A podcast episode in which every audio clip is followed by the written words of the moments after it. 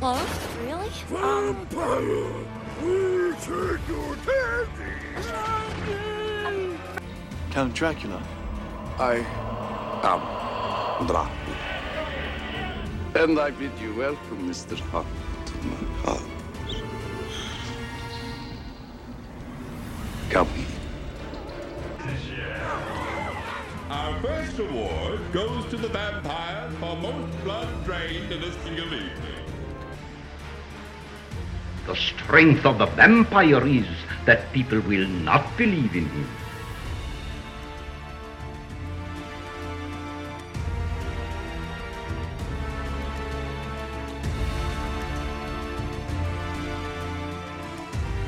Good evening, my fellow vampire lovers.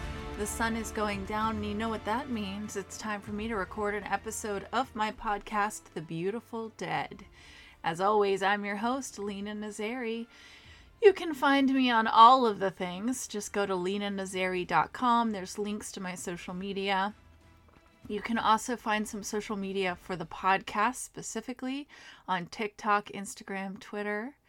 You can always email me, and that link is on my website. Um, and anybody who gets replies on social media or from emails, that is me. I, I reply to everybody who reaches out to me, and I'm going to continue to do that for as long as I can.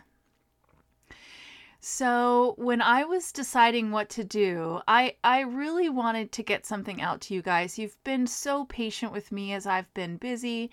Um, as of the recording of this podcast, I have less than two weeks until I am Dr. Nazari and I get to be done with school forever.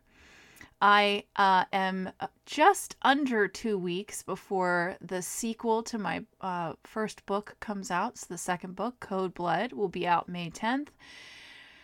I have obviously a lot on my plate. I am currently rereading a book for a future episode. I am also doing research for a future episode, so I didn't really want to add anything else on, such as watching a movie or doing any research. And and I, and if I'm going to do that, I want to do it the right way. I don't want to do it in a rushed way.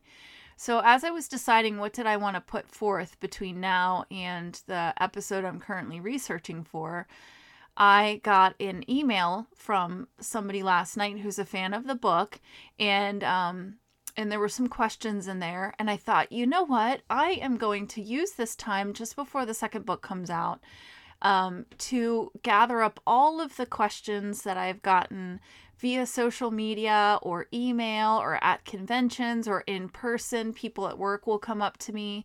They've read the book and they have questions. So I put all of those questions together, and there are a few questions that I realize I get a lot. So I try to put these questions into kind of a, a understandable order, but also leave the the most questioned questions towards the end. So um, we're going to do a little Q&A with Lena specifically about Bite Shift. Most of my questions are about Bite Shift. However, there are some questions in here about me. And as I've said with you guys before, I am very transparent. I'm very honest with you guys. So if you ask me the question, I'm going to answer. So just know that uh, don't ask something that you don't want to hear the answer to because I will answer. I don't know if that recorded, but there was some kind of weird howling that just happened right outside my office door. I'm going to keep that on there. I hope you guys heard it. I'll have to go back and listen. I don't know what that was. But uh, it's full dark, so I'm not going out there. Well, actually, I might go out there and check it out. If I do, I promise to let you guys know what that sound was if I hear it again. All right, guys, so I did go check it out. and it was the neighbor's dog who had gotten herself all tangled up and tripped up. So I'm gonna keep that all in there because that that's what it's like to record a podcast. You never know what's gonna happen. You guys don't even realize how many times I've edited things out, crazy things like booms and car horns, and you just never know. I, I could record this at 2 a.m. and still have to deal with stuff like that. All right, I've gotten distracted. So uh, I put together all the questions and answers. We're going to do a little uh, Q and A um, with Lena Nazari. So let's go. the first question I get a lot is people will see me at conventions dressed as Kate and they'll say, "Oh, you you look like a nurse. How do you know the hospital so well?" Well, because I am a nurse. I get this a lot. Um, people will say, "Oh, you really know what it's like to be a nurse. You know what it's like to be in the hospital." Um, that's because I am 100% genuine nurse. Currently working in the hospital. Um, you'll get to see more of this in the next book, and I just hope that I am authentic and respectful of what it's really like. And I love the idea of people who aren't in healthcare getting to really see what it's like. Um, and I'm going to make a point to uh, throw in some extra characters in the third book. Um, people that I, I, I did not mean to leave out but have left out, like our very hardworking nurses' aides. So I'll make sure that they're represented as well. It's funny because the person who edited my second book asked me about one of the things that happens in the second book. And you guys, I think the nurses and doctors will know what I'm talking about when you read it. He said, You know, can that really happen? And I said, Oh, it absolutely can happen. so he was very surprised by that. Um, is the hospital in your book a real hospital? Yes, it is. It is 80% the hospital I work at now. However, I did steal the breezeway from a different Pittsburgh hospital. Um, I remember the first time I walked across this breezeway, it was actually the hospital where I did um, my transitions um, nurses will know that's like the last six weeks of nursing school. You have to go to a hospital, you have to be there full time with somebody and really work as a nurse before you graduate. And this was the hospital that I was assigned to. And I remember walking that breezeway at night and just it, it affected me. So that is added into this hospital as well as I did have to manipulate a couple things like the locations, uh, the locations of the blood bank and the physician's offices. I did have to kind of manipulate that that to make it work. Um, but I will tell you, the graveyard is a hundred percent real. I actually just looked out the window at it yesterday, so that is a real thing. Are your characters based on real people? I get this one a lot too. Uh, the answer is yes and no. So I really do have two daughters, but they're not like the ones in the book. When I first started writing Bite Shift, they were the same age as Ellie and Olivia, but now, of course, they're older, um, and they're they're not like the girls in the book. Yes, there is a Tom. The girl's dad and I work really hard to co parent. Um, he is a police officer, he is remarried, and our arrangement isn't exactly like the one in the book. It was actually something that we had dreamed of.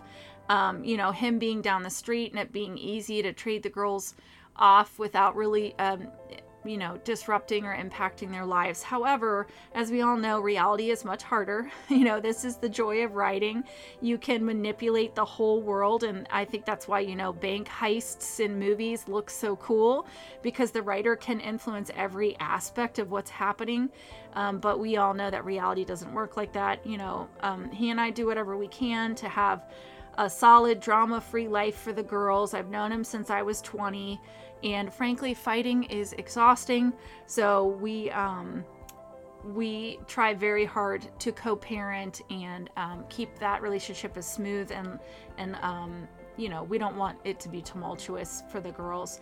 A lot of people read the book, they think that this kind of ex relationship is very far fetched. It's really not. It takes a lot of work. You have to really pick your battles, but it, it is it's real and it's so much better than the alternative. The other characters in the book are not based on real people per se. It's more like personalities that we all see, especially in the hospital.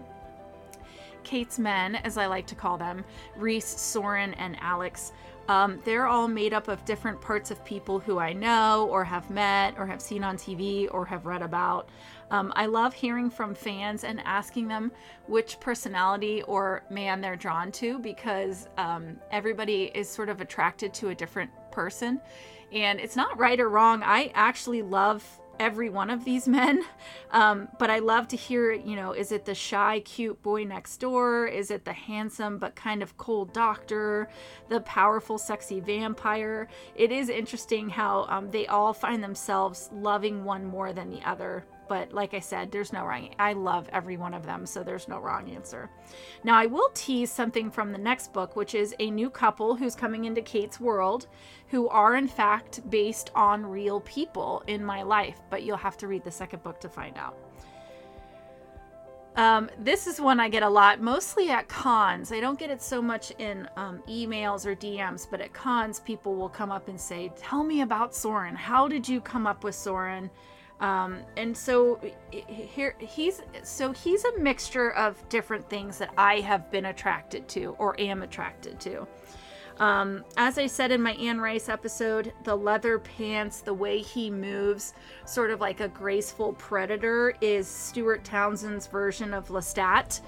Physically, he is inspired by Jonathan Rhys Myers. I hope I don't get in trouble for saying that, but he's my inspiration. I will post the specific picture on Instagram when I post for this episode. If so, go to my Instagram and take a look. And if you haven't already, please follow me on all the things. Please subscribe to the podcast. Um, the way that Sorin locks eyes with you when he when you speak to him and he speaks to you, that is actually um, a trait belonging to someone who I have crossed paths with a few times and find very attractive. And um, one of the things that is so attractive about him is that when you speak to him, he looks you directly in the eyes and he gives you his attention and his respect. And that's, I think, very rare now. A lot of people are distracted and they're glancing at their phones or they're glancing at their watches or they're watching people walk by you or they're thinking about the next thing they're going to say um, and they're not completely paying attention to you. But with this person and my Sorin, he he does. He gives you his full attention. He locks eyes with you. He listens to what you're saying, and I just I find it extremely attractive. And whenever it happens, it, it makes me a little weak in the knees. So I gave Sorin that trait because I do think it is very powerful. Um, his ability to rule without compromise, his loyalty to those that he loves. That's Eric Northman from True Blood. Uh, side note um, Alex, the character in the book, the name is actually in honor of Alex Skarsgård, who plays Eric in True Blood. And Reese from the book uh, was named in honor of Jonathan Rhys Myers, who inspired Sorin's look. So a little nod to those people who inadvertently inspired part of these books. And um, if you've heard this podcast now, you know that. Um, his romantic nature, his fierce desire to protect um, her, protect Kate, while also allowing her to be independent, is um, inspired by Jean Claude from the Anita Blake series. Um, and little teaser that will actually be um, not my next episode, but the one after that will be the Anita Blake series. For anybody who knows that series and loves vampires, I promise it's coming. That's what I'm currently rereading. His gray eyes are actually based on a ring that I saw when I was younger. The story in the book is true. I went, I saw this this ring and I just found it to be so beautiful because the gray diamond is rare and you know, somebody who saw a gray diamond might think it is uh, flawed in some way because it's not the usual white diamond, but there's something about that to me that's so beautiful because it is not the usual. Um, so it's a beautiful thing, a diamond, but the fact that it's gray makes it unique and not like the thing everybody else wants. And it stuck with me, it's always stuck with me. Um, so I did give him gray eyes in honor of that diamond um, which Kate does mention in the book. And for those of you listening, um, I actually, a couple weeks ago, to celebrate my graduation and how hard I've worked to get these books out and get where I'm at, I did finally buy myself a gray diamond ring. So if you go to my Instagram, I will post a picture. So Kate always wanted a gray diamond ring, so did Lena, and uh, Lena finally has one.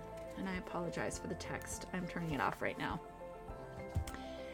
Uh, Sorin is Romanian because I've always loved men from other countries. I'm a sucker for an accent. I especially love Romania. Uh, I was actually supposed to go. The two week trip would start in um, Scotland, go to Ireland, and then I would be 12 days in Romania going to four different villages. The thing was paid for. I had everything I needed. I was all ready to go. But unfortunately, it was planned for April of 2021. And as we all know, COVID 19 really just ruined a lot of things Um, and I was going to be able to go, but I would have to quarantine for 10 days. So it didn't make sense. So that trip has been postponed to September of 2023. I will finally get to go. I'm excited. I'm still practicing my R- Romanian in preparation. If anyone on here speaks Romanian, please reach out to me. I would love to connect with you and practice because, you know, just saying it in my car is not the same. But that's why he's Romanian. Um, his the fact that he's so open and willing to understand and empathize that he's so accepting of exactly the way she is is because that is the trait that i look for most in a partner. Um, the fact that he works to heal her and help her overcome the remnants of her past is um, what I need, what I am looking for. So that's why Sorin has that. So that is Sorin's formula, if you will. Um, that is how I created him. And if you are also uh, immensely attracted to him, then you and I probably have a lot in common. Um, but that's that's probably why I'm single because I'm looking for that. All right, moving on. What parts of Kate are like you and what parts aren't? So I've been very transparent that Kate is me. Um, she is a nurse, she's a student, she's a mom, just like me, but that's really just surfacey stuff. Deep down, Kate is very much like me as well, but there are parts of her that are what I wish I was or what I strive to be. Her sarcasm, her inner monologues, they're all me.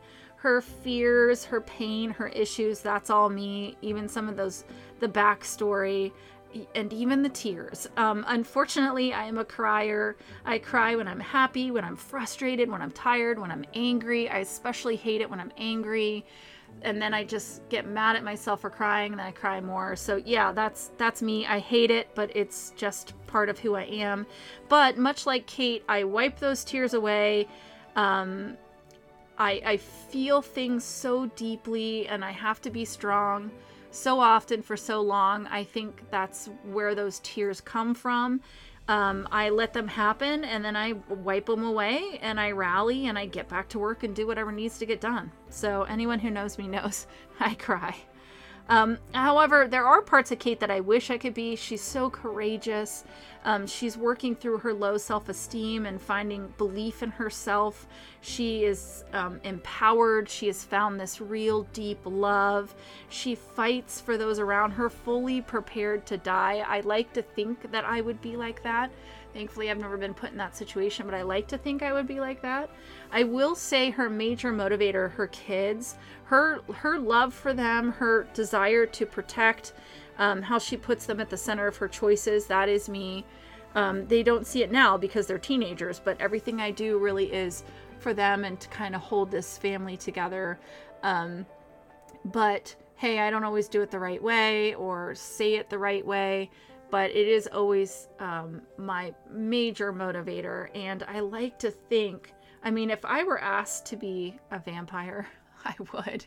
Um, but I would like to think a big chunk of it is because I would not want to leave them without a mother. How did I? How did you come up with the story? When did you know you wanted to be a writer? I, I get this one a lot. Um, I never wanted to be a writer it was never really even in my periphery. I've wanted to be an actress my whole life, but I put that dream away because um, I became pregnant with my first daughter. So I um, had gone to theater school. Um, I went to, now to nursing school.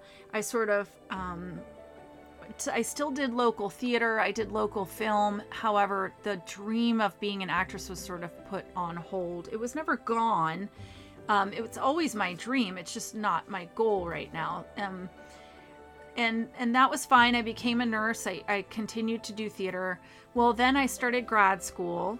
Uh, the girls started extracurricular activities in high school. Then COVID hit, and doing theater was not an option. And it was okay in the beginning, but then I I wasn't the person I normally am, and I think it was because that creative part of me didn't have an outlet and it needed to like have a world to play a fake world to play in um, that's what we do when we're on stage we're basically playing pretend you know we get to play that we are in this world and i think my creativity needed that so one day um, unbeknownst to me the day that would change my life i was watching true blood and i was thinking what would I do if I were a vampire? Now, you need to know I've always been a fan of vampires. Like I said on my first episode, I was six. I saw Bela Lugosi play Dracula, and it was all downhill from there. But I'm watching True Blood, and now I'm thinking, what would I do if I became a vampire? Which led to me thinking, well, I'm a nurse. I could get on straight nights. Um, however, we all know that straight nights is not really nights. I mean, you come in, the sun is still up, and when you leave, the sun is coming up. So, how do I keep myself out of the sun? And I thought, well, I know a lot of doctors who would probably help me fake a diagnosis if I asked them. Um, so, I could definitely get myself uh, on um, straight nights with the diagnoses that would make me um, protected. So, that would take care of that. Then, how would I get the girls to school, and how would I um, keep that up? How would I keep that lie up? And I, I it sent me down a spiral of, of creativity and thought in my brain. And I ran out and I told the girls, I think I think I have a book idea. And they were like, oh, okay, great, mom. And I told them what it was about, and they were like, that's so stupid. But I ran downstairs and I just started started to type out the whole thing. Like how would i do it? How would it work? What would it look like? How would i keep the secret? Um, like i said in the book you know i'm 40 i'm not 20 so i can't just go missing. I, I have responsibilities tomorrow. And um, so when i sat down to start writing i did not expect to write a book but I did. And what came out of me essentially was like all the things I fantasize about when I'm having a bad day at work or I'm waiting in the car for a kid after practice or I'm doing laundry, you know, human things. Um, and so all the stuff I fantasized about just kind of came out of me. And when it was done, I didn't want to publish it. I was terrified of what people would think. Uh, once it's out there, you can't take it back. Everybody would know. I mean, obviously, I don't up until two years ago, nobody knew that I loved vampires. It's not something you talk about at work.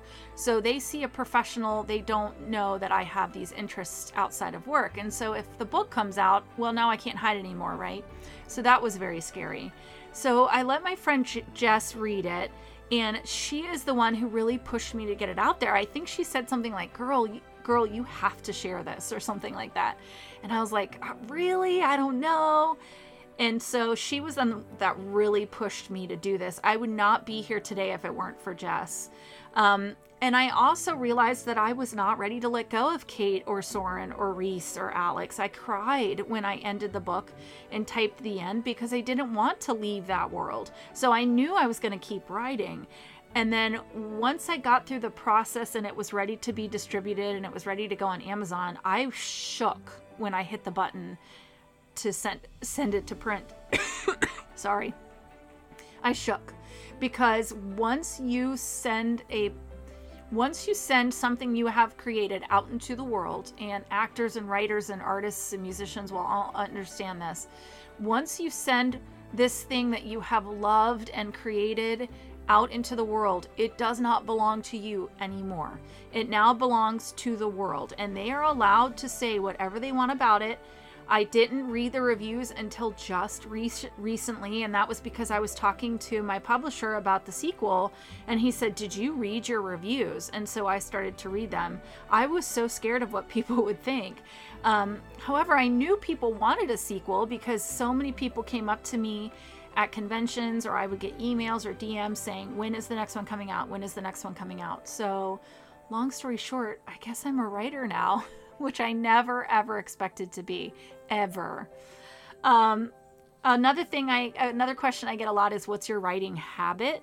I don't think there's like a magic writing habit. I know I was listening to Lin Manuel Miranda once talk about writing Hamilton and he was like I would just write wherever I could. Like he was in his in-laws laundry room writing Hamilton.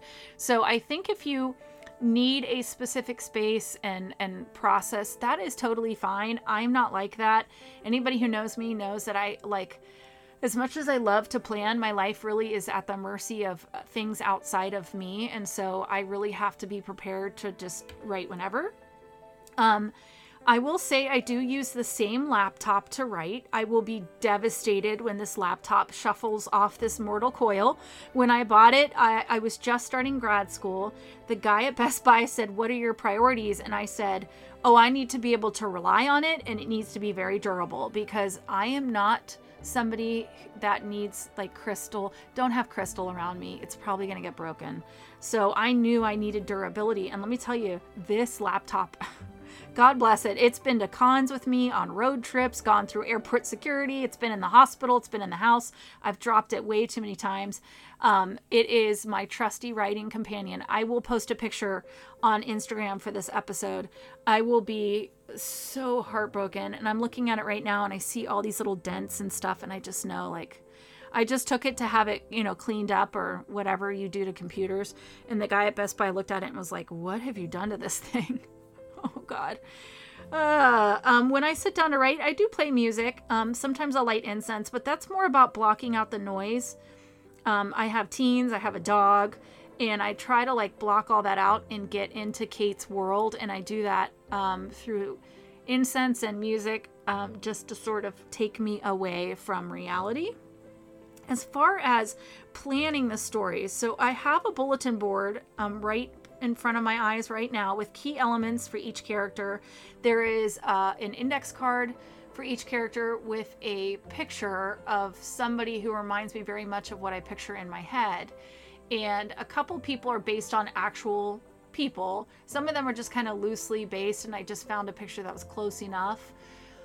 So that is in front of me. I have notes up there. It's sort of like um, important stuff. So their age, the, their origin, their powers, their relationships, their backstories. And that's because I really want to be true to these characters with every decision because I know that there's a butterfly effect on the future every time a character makes a choice. And so I try to honor each character by um, making a choice that they would make.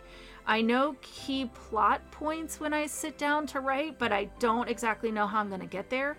Um, I'm halfway done with the third book, and I came to this very difficult choice, and I actually spent days agonizing over which way to go because each one was going to have a consequence on the future and obviously the rest of the series so i, I really i really agonized over this thing. I even talked to my daughter about it because I didn't know what to do.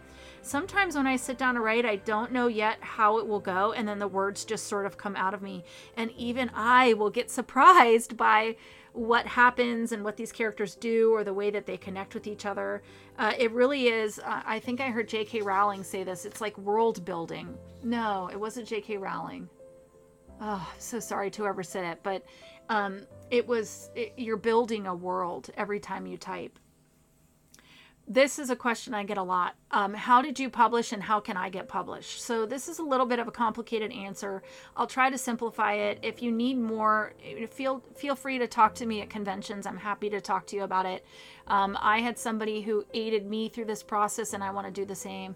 So it depends if you want a traditional publisher. If that's the case, then you need to create a one page query letter. You tell them about you, about your story, why it's special, and then you just start sending them out. And I will they'll tell you if they're interested. They'll ask for your manuscript, so be ready to send it. Don't throw out the line and not be ready when you catch a fish. If you tell them, well, it isn't done yet, they're going to move on. Okay, they don't have the time for that nonsense. I did this for a while. I got a lot of rejections.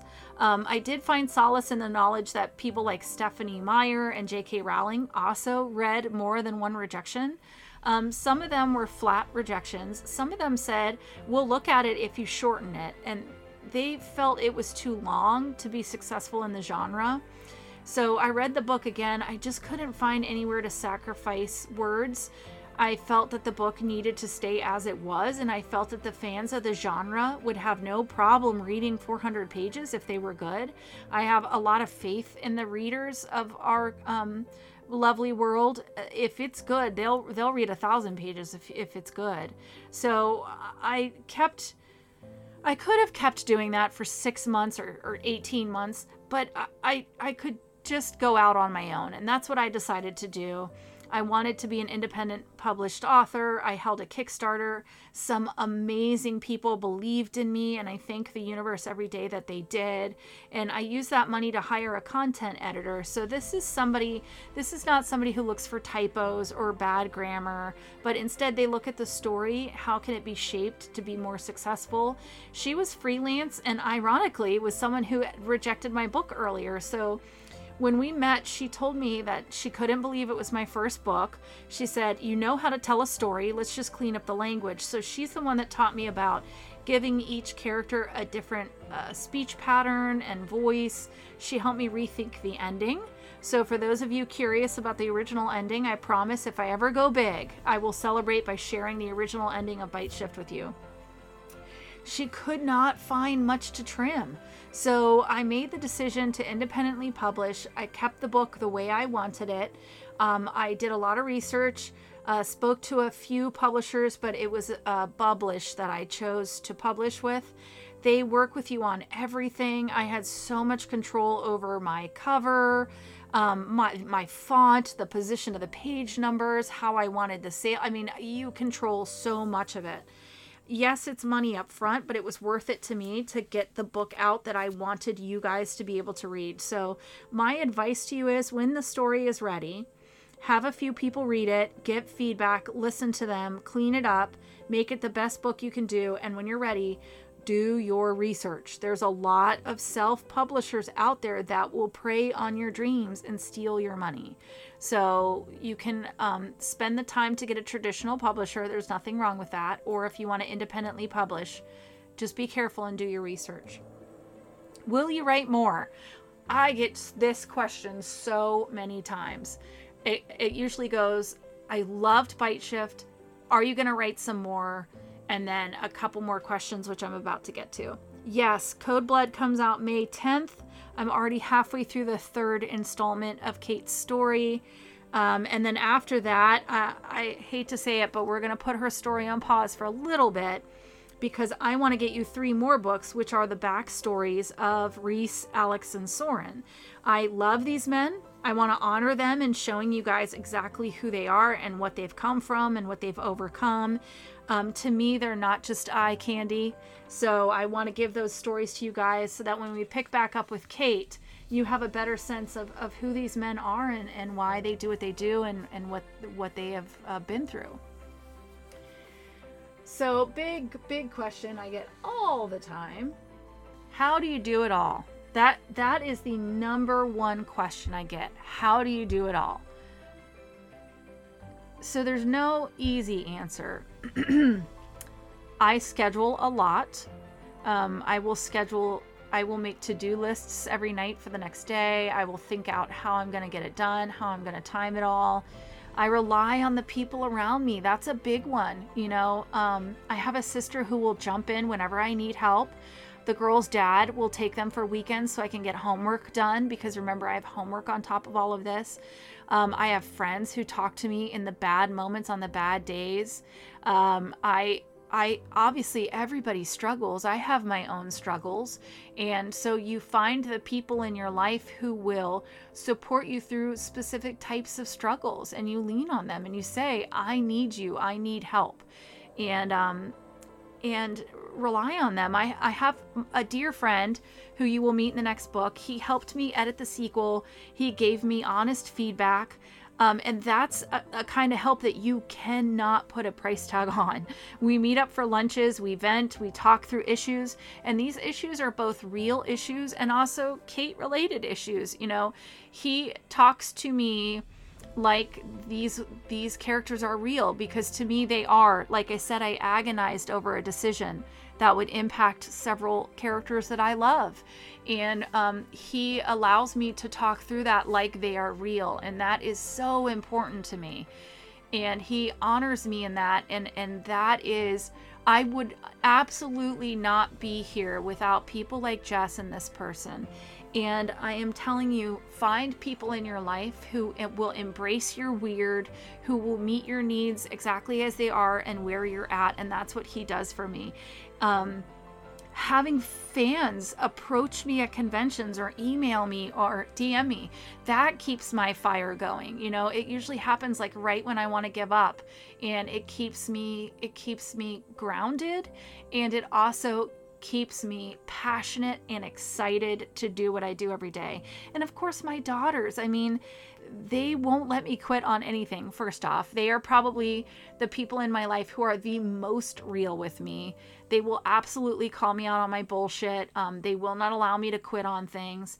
So, what I'm saying is, um, there is time for you to follow your dream. It is up to you if you use that time to work on it or to binge a show instead. Um, and to be careful who's around you. Negativity is very insidious, it's like a poison.